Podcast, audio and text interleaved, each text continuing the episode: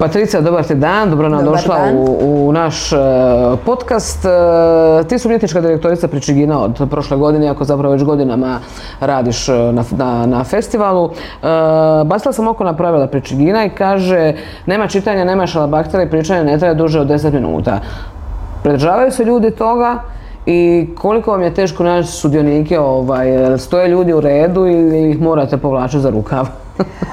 Da, ja sam znači od 2010. godine u Pričiginu, vodim večer hrvatskih spisateljica i pisaca i od prošle godine sam preuzela cijeli program, vodstvo, to umjetničko cijelog festivala i od 2007. kada je Pričigin osnovan sve je to skupa raslo.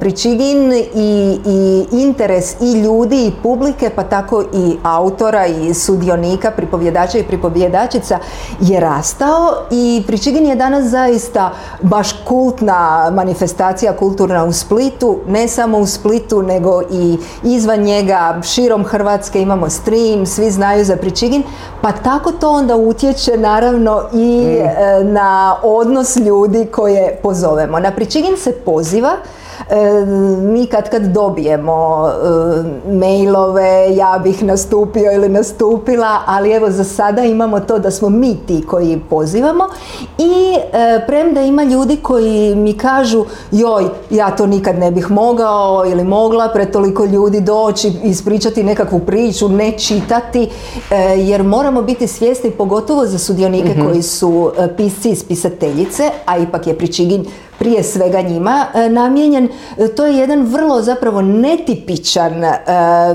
način komunikacije s publikom za pisce i spisateljice. Općenito pisci kao što znamo sjede u svoja četiri zida manje više, a ovo je ipak neki performans, mhm. tako da neki od njih kažu ne ni slučajno. Drugi pak se vesele i jedva čekaju. Evo prošle godine mi je jedan pisac rekao godinama čekam da me pozovete na Pričigin, sad kad ste me pozvali, sad me frka i, i ne znam ono hoću li moći, ipak je nastupio i bio je odličan, ali e, u svakom slučaju je to već postala neka čast. Mhm. Nastupiti na Pričiginu je, e, meni se bar čini da ljudima bude jako drago kad ih pozovemo. Stavljaju to u CV, to sam već vidjela, tako da je velika stvar nastupiti na Pričiginu i ja uvijek kažem, svaka čast svakome tko nastupi. Upravo zbog toga što spisi mm spisateljice, dakle, nisu, nije im to prirodno i moraju onda biti malo i performer i, i, i sve to skupa nekako uskladiti. Je li se drže e, vremena? E, to je isto dobro pitanje. Neki da, neki ne, neki više, neki manje. mi smo u početku imali zvono, pa se onda zvonilo, gledalo se točno na sat, štopalo se. Sad mislim da smo s vremenom onako postali malo tolerantniji. Meni se čini da je bitno da je priča zaokružena, da je dobra, a sad hoće li potrajati dvije, tri minute više ili manje, nije onda toliko bitno. Međutim, uvijek kažemo nemojte baš preko 15 minuta, nemojte ni slučajno, nemojte pretjerivati jer obično je petero do šestero pripovjedača i pripovjedačica u jednom programu i to kad krene opet nećemo ono, ni zamarati publiku sa previše e, sadržaja. mm je u Splitu jedan od najposjećenijih zapravo kulturnih događanja, ljudi ga baš onako i vole. E, iako je čak bilo i upitno zapravo u nekom trenutku hoće li se nastaviti, ali evo, e, ide dalje. E, kako se prečigano država na životu, obzirom da znamo da kultura je uvijek tanka s novcima. mm Ma da, ja moram priznati da je to zapravo najveći problem, ali vjerojatno time ne kažem ništa novo jer nam je svima tako u kulturi i e, kolegica Maja Vrančić i, Maja Vrančić i ja kad smo sad preuzele prošle godine, onda smo zapravo shvatili da nam je to najveći posao. Sve ovo ostalo nekako mhm. ide, nađu se i ljudi, osmisli se program, sve se organizira, ali taj novac, e, eto, nikad dosta e, u smislu zato što bismo voljeli dati autorima i autoricama veće honorare. E, stvarno je na našoj, e, vjerojatno ne samo na našoj kulturnoj sceni, je nekako meni uvijek žao e, vidjeti da su pisci, spisateljice, mm književnici da su najmanje plaćeni ili se meni bar to čini. Ja sam u Splitu 11 godina vodila književni program Bukvica koji je bio strašno isto popularan i posjećen i sve i onda sam naučila i onda sam kroz tih 11 godina zaista komunicirala sa jako puno ljudi na književnoj sceni i nekako svi imaju tu istu priču e, da kada se zove glumce, neku predstavu, kada se zove glazbenike, onda svi podrazumijevaju da je tu neki honorar, da se to mhm. nešto plati. A kad zovete pisce, bilo to knjižnica, bilo to neki drugi program, a dođi, platit ćemo ti smještaj i put, jel, kartu, onda, onda ovaj, to uvijek Renato Baretić, naš prvi mhm. e, umjetnički direktor Pričegina govori imam smještaj kod kuće, imam večeru, napravi mi žena ili si je sam skuham, pa ne znam zašto bih onda to radio. Tako da bismo mi voljeli iz malo podignuti naravno taj standard i mhm. voljeli bismo da su ljudi zaista onda i pošteno plaćeni za ono što rade, jer e, mislim da Pričegin stvarno promovira književnost, e, da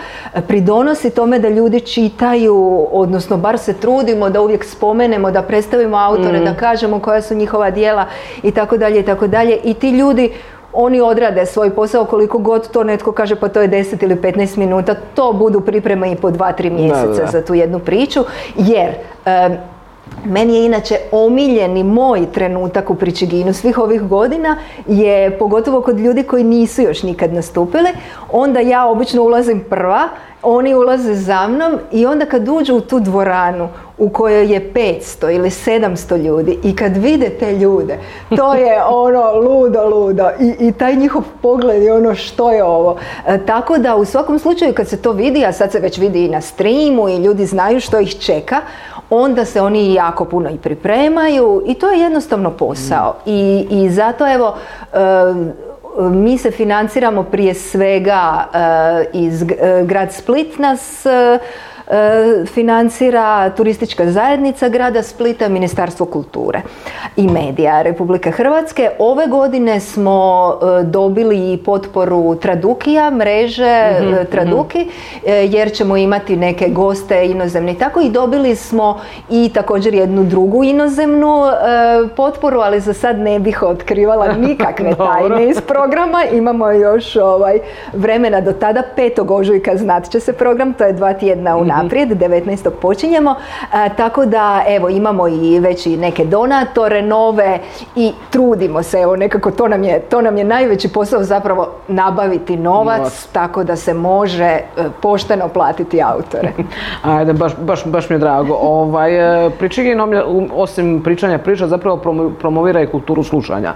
To nam je nekako, ajmo reći, e, danas možda dosta bitno u našem društvu, obzirom da vlada, vlada ta nekultura, ne slušanja, gdje se ljude stalno prekida i zapravo nema uvažavanja ovaj, tuđeg mišljenja.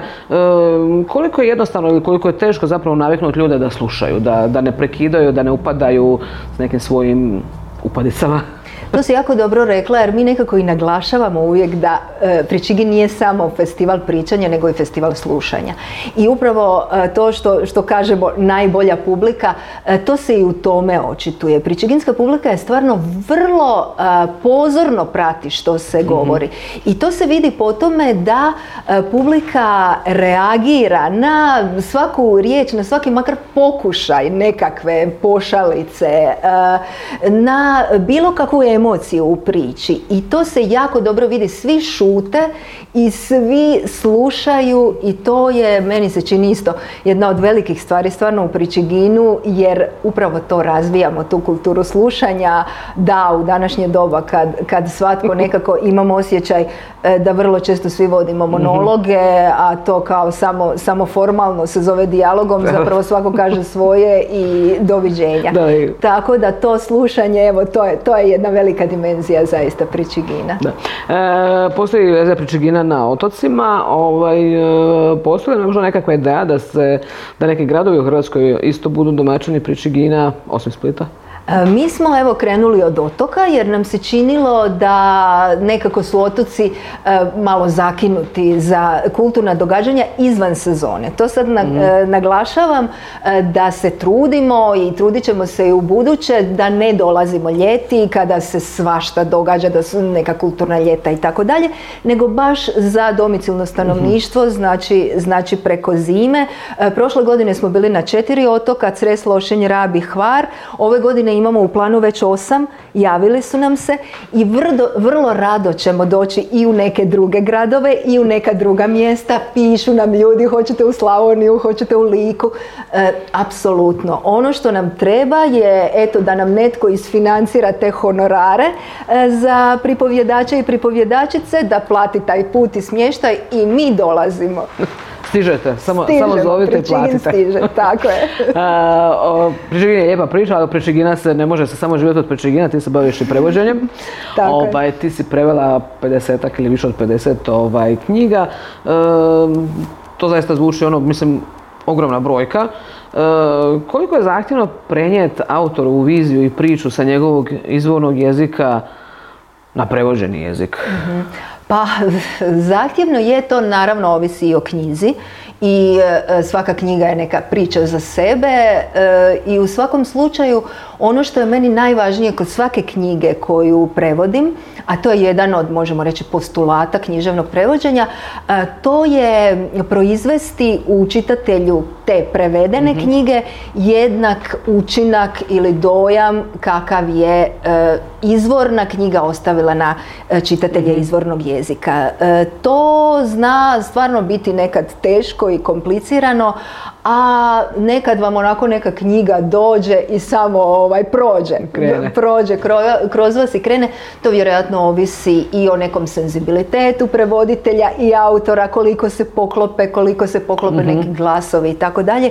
Jer moramo biti svjesni toga da e, svaki prevoditelj ima svoj glas kao što i svaki autor ima svoj glas i da svi mi zapravo ostavimo malo neki trag u toj knjizi koju prevodimo jer svatko od nas će prevesti na drugi način. Mi, mi imamo e, društvo književnih, hrvatskih književnih prevodilaca e, jednu, jednu od svojih akcija i programa koje ima, ima jako puno ovaj, krasnih akcija, su takozvani prevoditeljski ringovi u kojem dva prevoditelja iskus sna ili mhm. prevoditeljice e, prevode isti tekst. I onda se gleda koliko su se zapravo poklopili i to je čudo koliko se ti tekstovi razlikuju. Znači svatko od nas kad prevede, jedan dio će prevesti isto, ali veći dio će prevesti drugčije. Tako da mislim da se svi, svi trudimo ipak da zadržimo znači taj učinak i stil autora i jezik i na neki mhm. način taj glas pripovjedni, to je ono što je važno. A kako zapravo ide taj proces prevoženja? Da li, ono, da li ti prvo pročitaš knjigu na tom jeziku koju prevodiš ili samo kreneš pre, prevoditi kako kreneš prevoditi knjigu? Neko ti da rukopis na engleskom, njemačkom, ti za engleskog i njemačkog Engleski i njemački je. Kako, kako to ide? Pa mislim da to isto ovisi od prevoditelja do prevoditelja. Ja volim pročitati sve unaprijed jer baš e, samo tako mogu zapravo taj mhm. glas uhvatiti. E, znalo mi se dogoditi tu i tamo kad je bila baš jako velika frka, e, rokovi mali, kratki, ali to više kad možda ne bi bilo baš prava fikcija nego nešto između ili narativno i tako mhm. dalje, da ne pročitam baš cijelu knjigu, ali uvijek sam malo unaprijed, bar ono 20-30 stranica unaprijed pročitam prije nego što bih znala. A inače, uglavnom nakladnici zovu, ponude mi neku knjigu, imala sam priliku i neke odabrati sama, ponuditi, tako da je to ovaj, uvijek lijepo. Meni je nekako to svaki put neki prekrasan trenutak, onako nova knjiga, dobiješ novu knjigu i kreneš u novu pustolovinu. E, često čujemo da hrvatski jezik nije onako podložan igri riječi kao što recimo engleski. Engleski je vrlo zahvalan za baš poigravanje sa riječima i je li zaista, da li je tvoje mišljenje tako da hrvatski stvarno nije podložan igri riječi, koliko ti to pomaže ili odmaže kad prevodiš recimo nešto sa engleskog? Ma engleski u svakom slučaju jezik koji on ima kratke te i Mhm. kratke riječi puno i jako je zgodan za slaganje svega i svačega a, i tih igara riječima i tako dalje. Osim toga mi smo e, svi preplavljeni engleskim jezikom i nekako pogotovo mlađe generacije mislim da više razmišljaju na engleskom nego na hrvatskom da, da. i stalno, stalno je taj upliv engleskog e, svuda u, u, u javnom prostoru, medijskom prostoru i tako dalje. E, među- tako da ne, ne bih ja sad znala reći je li zaista na engleskom ima više riječi, e, igara riječima, možda dolazi više e, do nas nego bilo koji drugi jezik. E, međutim, ja mislim da svaki jezik ima tu mogućnost i da je uvijek teško prevesti. Znači, ako imate igru riječima na hrvatskom, to će opet biti neprevedivo na neki drugi jezik osim jako sličan. Ne znam, evo reći ću ovako, moj muž obično kada, kada ga netko pita kako si, Aha. on kaže pa mislim da jesam danas možda već i dva puta. Tako da to prevedite to na neki drugi jezik. Ili, ili ono kad smo bili djeca, bombica buš pukla, Aha, bum, da, da, i bum, tako da, da, dalje. da, da. Tako da su to neke, možda mi ni ne primjećujemo i mislimo, a na, je, na hrvatskom toga toliko nema. Ali ima, Mhm. kako se može i ima ljudi koji su jako spretni i, reklame znaju biti takve. Tako da i igre riječima su u svakom slučaju najveći izazov za prevoditelje Mhm. i vrlo često teško prevodive ili neprevodive i onda se moramo snalaziti na razne načine ili e, izmisliti neku drugu igru riječi koja će biti nekako Da, da, da. e, kompatibilna ili jednostavno u najgorem slučaju kad baš ne ide staviti fusnotu ili e, malo promijeniti nešto ali da malo. ipak ostane tako da evo to je svaka, svaka je izazov za sebe. E, puno se baviš jezikom, predavala si prevođenje i na, na filozofskom fakultetu, dosta, ono, organizirala si puno književnih festivala, puno čitaš, e, radiš dosta sa mlađom populacijom. E, kakav je to tvoj, tvoj dojam vokabulara u javnom prostoru? Imaš li dojam da se da neke fraze prečesto ponavljamo i da se odjednom pojave neki pridjev, pogotovo kad netko ko u javnom prostoru prisutan, tipa političari, kaže ne, nešto i onda se to primi bez veze i koristi se za sve i svašta. Ono, pada riječ, recimo riječ na pamet potrebiti, to je recimo, da. to je recimo riječ koja se stvarno potpuno pogrešno koristi i neprimjereno. E, I kakav je zapravo naš fond riječi? Mislim, zaista u javnom prostoru kad se čuje, to je zaista onako, čini se ko da, ko da smo siromašni s jezikom, evo tebi kao nekome ko, ko, ko stvarno živiš jezik hrvatski, kako ti se to čini? Ba da, ja, ja mislim stvarno da u javnom prostoru e, je premalo riječi, ali ne, ne samo u javnom prostoru, nego ovo što si spomenula, mladi. Mladi danas e, znamo svi, svi su na Instagramu, TikTok, ovo, ono, to su, to su minimalistička neka izražavanja. Oni se stvarno ne znaju više izražavati i to, to čast izuzecima, kao uvijek ne možemo Da. potpuno generalizirati.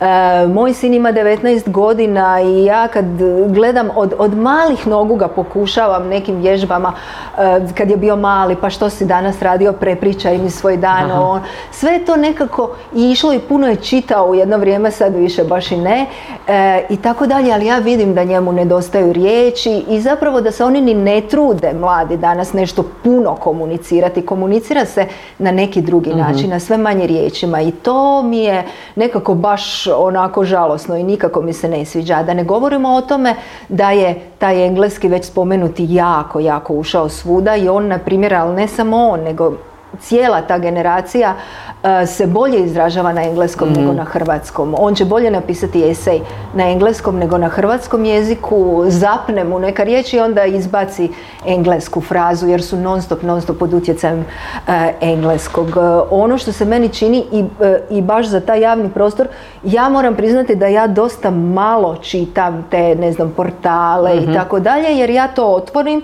i onda odmah u naslovima se nađe toliko grešaka raznih da samo zatvorim.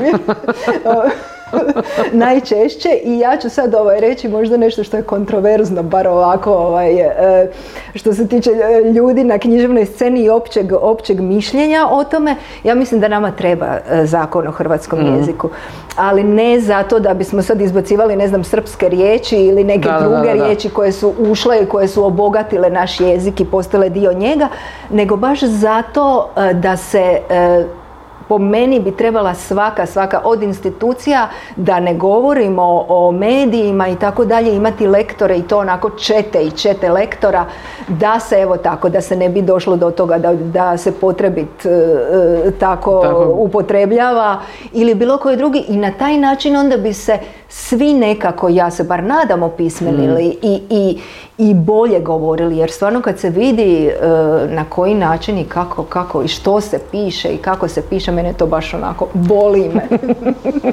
da, mislim, mi smo zapravo, e, hrvatski jezik je zapravo generalno od 90-ih doživio ja razne promjene, brojne riječi su se izbacile, uvodile su se nekakve nove, neke nikad nisu ni zaživjele, neke su ostale, neke su ostale, ovaj, Jesmo li mi nekako na neki način možda unakazili naš jezik u zadnjih 30 godina sa razno raznim promjenama koje možda nisu ni bile potrebne, nego su čisto bile neke političke?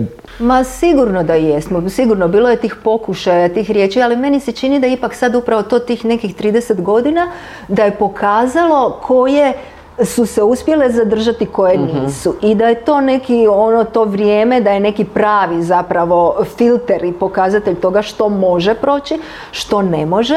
Kao što znamo, godinama je trajalo to da ni slučajno ne smije nikakva ta neki srbizam ili nešto ući. Čini mi se da je danas već to puno mhm. tolerantnije i upravo to ako je ako su to riječi koje su, koje su desetljećima nekako bile u korpusu hrvatskog jezika po meni zašto ne I, i naravno ja sam nekako kao prevoditeljica uvijek se trudim što više hrvatskih izraza upotrebljavati, ali s druge strane postoje neke danas sasvim nove struke i ne znam kao što je IT ili nešto u kojem jednostavno vi ne možete ili se mora izmisliti mhm. neka takva ono nakazna riječ ili na neki način taj jezik se razvija i mora ići dalje. Ono što mene smeta je, je e, kada se baš prenose opet ćemo reći mm engleske najčešće, konstrukcije cijele u Hrvatski. Ja poludim, na primjer, kad čujem da netko kaže ovo je najbolje ikad. Najbolje ikad.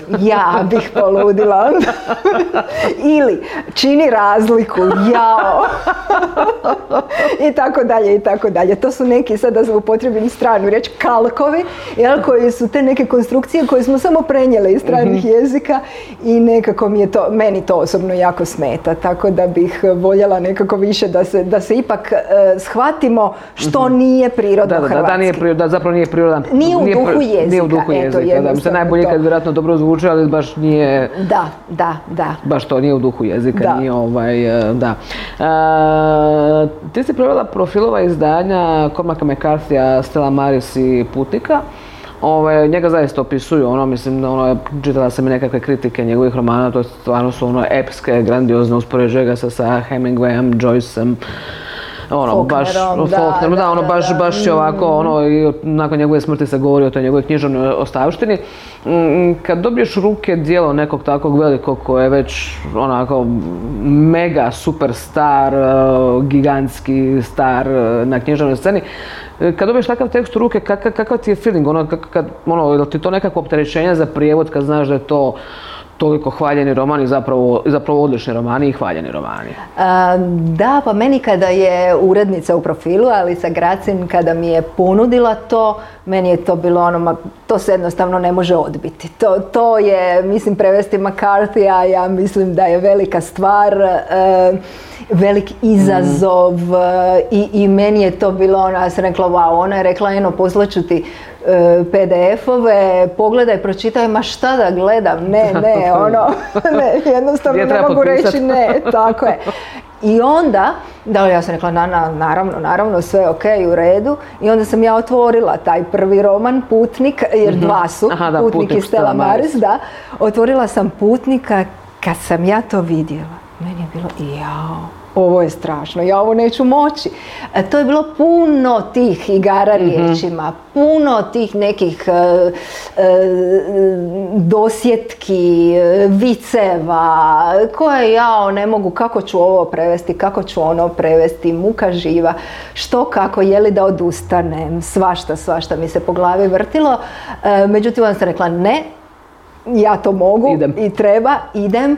Tako da ovaj, e, na kraju sam zaključila da je nekako što je veći izazov, to je veće zadovoljstvo poslije. E, I stvarno meni je drago da se evo pojavilo već i nekoliko recenzija, nadam se da će ih biti još. Meni je drago da su ljudi primijetili koji su mhm. recenzirali moj prijevod, da su ga pohvalili, eto to sam, to sam vrlo sretna i zadovoljna jer bilo je, ja mislim da, da sam se najviše od svih tih 50 knjiga, da sam se na ovoj najviše naradila, odnosno na tim dvijema i ja se nadam da će evo svi, svi koji ih budu pročitali da će biti zadovoljni i da će im se svidjeti knjige. Na popisu mi je pa ću ti javiti kako mi se svidio prijevod, ali sam je zapravo prije, prije nego što krenem na pitanje koje sam te htjela pitati, sad si baš dobro rekla ovaj, da ti je bilo drago kad si pročitala u kritikama da su ti pohvalili ovaj, prijevod. E, sjećam se u jednom razgovoru sa, sa jednom društvom je baš bilo govora kao, e, a pa šta kao, ajde ona je samo prevela knjigu kao znaš, nije napisala, ona je samo prevela kao da to nije neki rad. Jesi ikad imala ono, jesi se ikad susrela negdje da, da se čula da je ovaj, da ljudi, ajmo reći na neki način misle da prijevod, prevođenje nekog teksta nije kao neki bog zna kakav posao. Ma sigurno da, možda, možda vam to neće baš netko u oči i u lice reći, ali e, taj neki opći stav meni se čini da prema tome je. E, već sam spomenula naše društvo hrvatskih književnih prevodilaca koje se jako trudi mhm. zapravo nekako vidljivost povećati prevoditelja. Insistira na tome da su književni prijevodi, osim toga to nam je i priznato službeno da su umjetnička dijela, odnosno vi kao književni prevoditelji mi možemo biti biti mm umjetnici u zajednici samostalnih umjetnika. E, tako da svaki prijevod književnog dijela, odnosno umjetničkog dijela je sam po sebi e, umjetnost. E sad, e, naravno da to nije jednako kao napisati roman i nitko to ne može tvrditi. S druge strane, svi ti romani su nekako ipak ih je na hrvatskom jeziku napisao prevoditelj. Ja sam nedavno, ja mislim prošle godine, imala jednu baš radionicu, držala sa jednim srednjoškolskim razredom i o književnom prevođenju i tako i onda sam im e, rekla, nešto sam pročitala o Romeo, Romeo, zašto si Romeo i tako dalje, nešto što sam sigurna da će oni znati, pa kao ko je to napisao? Pa Šekspir. I onda je bilo pitanje, ste vi baš sigurni da je Šekspir znao hrvatski? I onda je to, jel, ono, je li to zaista napisao Šekspir ili je to napisao Mate Maras? S druge strane, Mate Maras sigurno nikad nije rekao da je napisao Romea i Juliju, tako da je to uvijek, uvijek ta stvar malo gdje smo i kako smo, ali, ali evo, e, mislim da je zaista e, kvalitetno prevesti neku e, dobru knjigu i umjetničko djelo, da je velik posao i da je samo po sebi umjetnost i ono što je meni možda još problematičnije u cijeloj toj priči je e, što nikako zapravo da naučimo ljude da treba uvijek spomenuti ime prevoditelja. A ja evo gledam i na, na e, nakladničke kuće na Facebooku, ne znam, na svojim stranicama i tako dalje, stavit će citat, e, ulomak iz nekog dijela neće dolje napisati. mm A kamoli drugi ljudi koji nešto citiraju, onda postoji ta kampanja na međunarodnoj razini tko je preveo, kod nas se zove tko je e, preveo, na engleskom je name the translator, mhm. e, znači da svaki put, svaki put, svaki put, evo to je nešto na čemu insistiramo, ako ništa drugo, evo bar spomenite prevoditelja, pa sad je li mislili da je to umjetnost ili ne, svejedno. Vratit ću samo onda kratko na McCarthy, pročitala sam njegove knjige, kakve su te njegove knjige? Obzirom ja još nisam pročitala, kažem, na, na, na listi su mi Jesu, jesu li, jesu li ovaj, zaslužile sve te Čudesne, čudesne. Ja, ja mislim da da. Ja sam čitala Cestu, mm Krvavi meridijan, e, gledala sam e, Nema zemlje za starce, mm nisa, odnosno ovo nije zemlja za starce kako je roman preveden, nisam čitala i ono što je meni bilo kod McCarthy uvijek bilo taj, to silno nasilje. On mm strašno, on zapravo istražuje jel, tu, tu neku granicu, rub civilizacije i nasilja i u što se ljudi pretvore kad im se pusti, mhm. da, da, da idu po nekim svojim instinktima. I ja moram priznati da ja osobno baš nisam preveliki ljubitelj takve literature.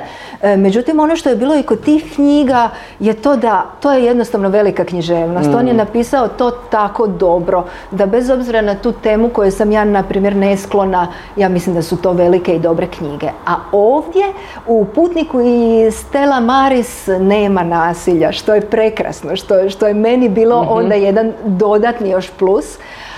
to su knjige koje istražuju brojne, brojne e, područja ljudske djelatnosti. Mhm. E, i fiziku i metafiziku i matematiku i e, kvantnu fiziku i ne znam e, u njima ima raznih struka kao što su automobilizam, glazba, ne znam zrakoplovstvo, ronjenje, naftne platforme i tako dalje, svega ima. I McCarthy je bio vrlo, vrlo duboko je zapravo o svemu tome i razmišljao i široko i duboko jako su raznovrsne zapravo. Raznovrsne su i po stilu pisanja, dakle imamo one njegove poznate makartijevske rečenice meandrične koje, koje teku i teku i teku e, e, redovima i redovima e, bez ikakvog mhm. zareza, na primjer on je tu kod te interpunkcije dosta radikalan. Znači, s jedne strane to, s druge strane dijaloge koji su kratki, živahni, s treće strane te što sam rekla dosjet igre riječima, duhovito, e, živahno ludo e, na trenutke, tako da se čovjeku zapravo čini da je pročitao ne znam koliko knjiga, a ni jednu. I to mi se jako sviđa kod njega i kao da je onako neki, u neki labirint vas uvodi e, i, i evo onda, onda ovaj, nije vam uopće teško izgubiti se u tom labirintu, a možda se na kraju čovjek i nađe u njemu, tako da je meni su stvarno prekrasne. Eto, nisu lake mhm. za čitanje, malo su više za, zahtjevnije su, malo više za možda književne sladokusce, a ne za ljude koji vole onako neku priču laganu pa da idemo, tako da što se tog tiče malo jesu zahtjevne, ali ja ih stvarno preporučujem. E, dobro i reci nam za kraj ovaj, šta inače ti čitaš kad ne prevodiš? a, što čitam? sve i svašta. Šta, šta si čitala? Uvijek volimo, uvijek volimo pitati ovaj ljude da nam preporuče neke knjige.